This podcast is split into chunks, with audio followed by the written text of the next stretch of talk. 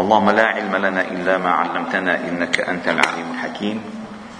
علمنا اللهم ما ينفعنا وانفعنا بما علمتنا وزدنا علما. واجعلنا ممن يستمعون القول فيتبعون أحسنه. وأدخلنا برحمتك في عبادك الصالحين. ثم أما بعد. فقد ذكر الإمام الترمذي رحمه الله تعالى في كتابه الممتع الشمائل المحمدية بالتعريف بالخصال النبوية الخلقية والخلقية. ولا يزال حديثه موصولا في موضوع اللباس. فقال حدثنا سويد بن نصر حدثنا عبد الله بن المبارك عن سعيد بن إياس الجريري عن أبي نضرة عن أبي سعيد الخدري رضي الله عنه قال كان رسول الله صلى الله عليه وسلم إذا استجد ثوبا. إذا استجد أي لبس ثوبا جديدا. إذا استجد ثوبا سماه باسمه إمامة أو قميصا أو رداء. ثم يقول اللهم لك الحمد كما كسوتنيه أي أنك كسوتني. يعني الحديث القدسي يقول يا عبادي كلكم ضال إلا من هديته فاستهدوني أهدكم يا عبادي كلكم جائع إلا من أطعمته. فاستطعموني أطعمكم. يا عبادي كلكم عار إلا من كسوته. فاستكسوني أكسكم.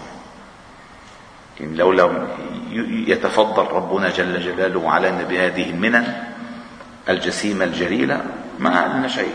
أنتم الفقراء إلى الله. والله هو الغني الحميد. وما بكم من نعمة فمن الله. فقال اللهم لك الحمد أنت كسوتني.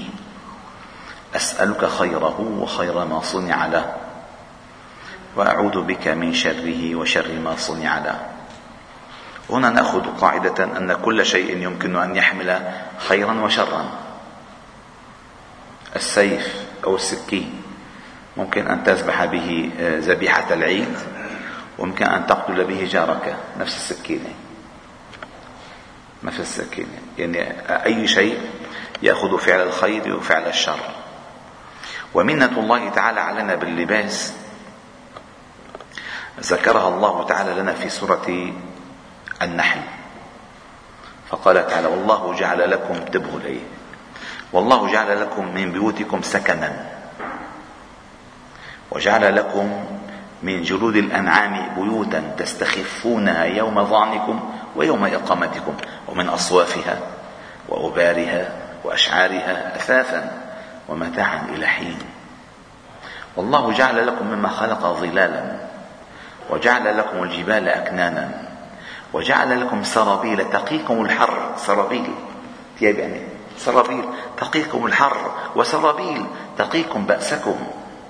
كذلك يتم نعمته عليكم لعلكم تسلمون. يعني اللهم لك الحمد أنت كسوتني أنت يسرته. فالله كما الله تعالى قال يا بني آدم قد أنزلنا عليكم لباسا. والله أنزل الأنعام. فبهذه الأنعام فيها صوف فيها شعر وفيها وبر. فيها صوف وفيها شعر وفيها وبر. ونأخذ من هذه الأمور أساس المنازل. وقال لك هذا السجاد هذا ليش صوف. صوف. وبيوت الخيام شعر. يا وبر يا وبر جماد يا شعر آه، معز. شعر لك بيت شعر. سبحان الله هذا البيوت هيك الله تعالى سخرها. ومن؟ وكذلك جعل لنا نلبسها يعني نلبسها حتى جلودها يعني. نلبس الجلود تلبس بالصيف أو بالحر. لبس جاكيت جلد. والله جلد غنم أصلي. غنم لبسه. يعني الإنسان القديم نفس الشيء كان يلبس. بس ما كان عنده مطرز مطرزين وموديلات. وما عنده هالشغله بيلبسها شغله كثير دقيقة. فقال اللهم لك الحمد أنت كسوتني. يعني هو استشعار بالذل والافتقار إلى الله. أنت رزقتني. أنت يسرته. أنت كسوتني. أنت أطعمتني. أنت سقيتني. أنت أنت أنت أنت. يعني إسناد النعمة إلى الله. وما بكم من نعمة فمن الله. أنت كسوتني. لك الحمد. أسألك خيره وخير ما صنع له. لأن هناك من أنواع الثياب ما يصنع للشر. ما يصنع للشر. فهناك ثياب سيئة تصنع للشر. فيها رسوم فيها آه، صلبان فيها أعلام فيها كلمات. ومنها منها للباس مقصودة لغيرها ليست للباس وكذلك هناك مصنوع للخير. فالإنسان هو الذي يحدد باستعماله الخير والشر. إن هديناه السبيل إما شاكرا وإما كفورا. ثم قال وحدثنا هشام بن يونس الكوفي حدثنا القاسم بن مالك المزني عن الجريري عن أبي نضرة عن أبي سعيد الخدري رضي الله عنه وعنه وسلم نحوه أي مثل هذا الحديث. وحدثنا محمد بن بشار بن سند عن إسماعيل قال كان أحب الثياب إلى رسول الله صلى الله عليه وسلم الحبارة أو الحبارة. الحبارة. هكذا هكذا يقال بسموها هلا باللغة العامة حبرة. مايا الحبرة؟ أو مايا الحبرة قال هي من برود اليمن. يلبسوه باليمن عادة. تصنع من القطن من القطن أو الكتان. محبرة أي مزينة. يعني مثل مقصبة فيها خطوط خيوط مميزة لها من رداء سادة هيك؟ يعني كان يحب الشغلة الجميلة صلى الله عليه وسلم. لأن الجميل يحب الجمال. والله تعالى جميل يحب الجمال. والجمال فطرة أيوة الجمال فطرة. الجمال يعني حسن الفطرة تسوقك إلى الجمال. حسن الفطرة أو حسن الفطرة يسوقك إلى الجمال. ولا يعشق الجميل إلا كل جميل. لا يعشق الجميل إلا كل جميل ولا يعشق الحسن إلا كل حسن. هيك الأصل.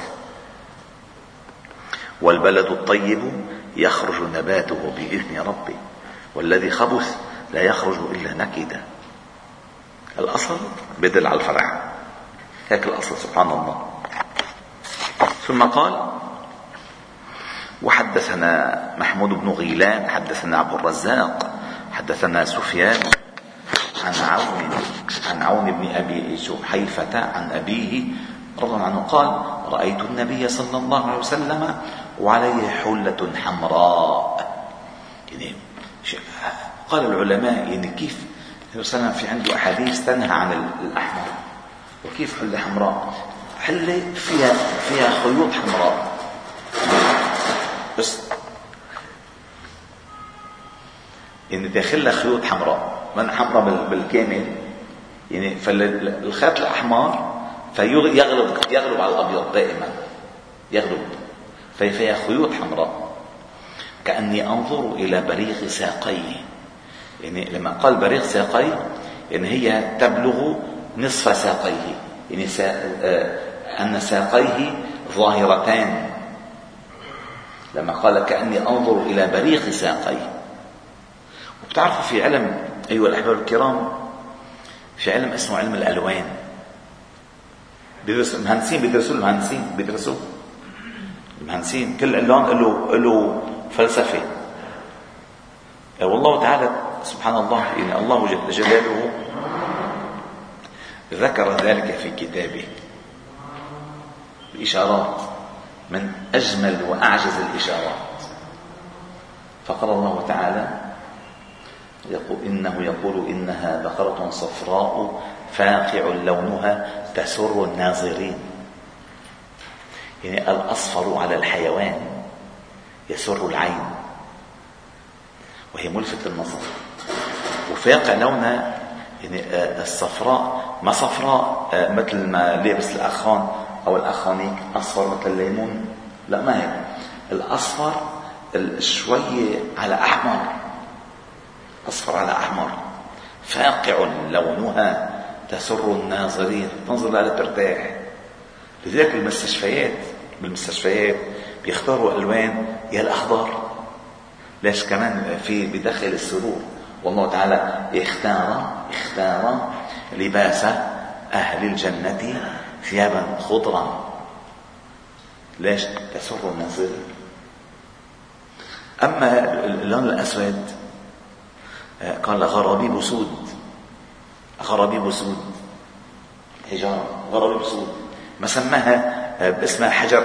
يعني غرابيب كأنها غرابيب سود الأسود يعني بيحبوا الشياطين السود بذلك الكلب الأسود.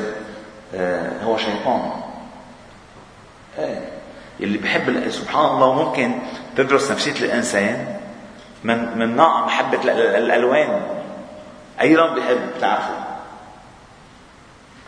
مثلا آه، أبو محمد عمر بحب لون الأزرق ليش؟ لأن البحر لونه أزرق. وبيحبه مشان يجيب سمك. يعني كل شيء له فلسفة. بحب الأزرق. ليش؟ على طول بنطلونه أزرق موتيره أزرق عرقته زرقاء عوينته زرق بحب الكمامه لابسه زرقاء كل المسألة بتدل إنه هو عايش عايش الجو كله. وعلى فكرة البحر ما له أزرق. من باب المعلومات يعني البحر يعكس يعكس ذرات الهواء إلى البحر فبيطلع لونه ازرق ولو ما لونه ازرق ثم قال وحدثنا قال سفيان أراها حبرة يعني هذا الحلة الحمراء اسمها حبرة وحدثنا علي بن خشرم. وحدثنا علي عيسى بن يونس عن إسرائيل عن أبي إسحاق عن البراء بن عازب. قال ما رأيت أحدا من الناس أحسن في حلة حمراء من رسول الله صلى الله عليه وسلم. إن كانت جمته لتضرب قريبا من منكبيه. قلنا الجمة شو هي؟ الشعر بيطلع فوق الأذن فتضرب إلى منكبيه. أي كان يربي شعره. وقال الحديث الأخير وحدثنا معن البشار حدثنا عبد الرحمن المهدي حدثنا عبيد عبيد الله بن إياد عن ابي عن أبي رمسة قال رأيت النبي صلى الله عليه وسلم وعليه بردان أخضران. يعني هلا عرفنا الأبيض والأحمر والأخضر؟ وعليه بردان أخضران أي ثوب مخطط باللون الأخضر والحمد لله رب العالمين. سبحانك وبحمدك أشهد أن لا إله إلا أنت نستغفرك إليك وصلي وسلم وبارك على محمد وعلى آله وأصحابه أجمعين.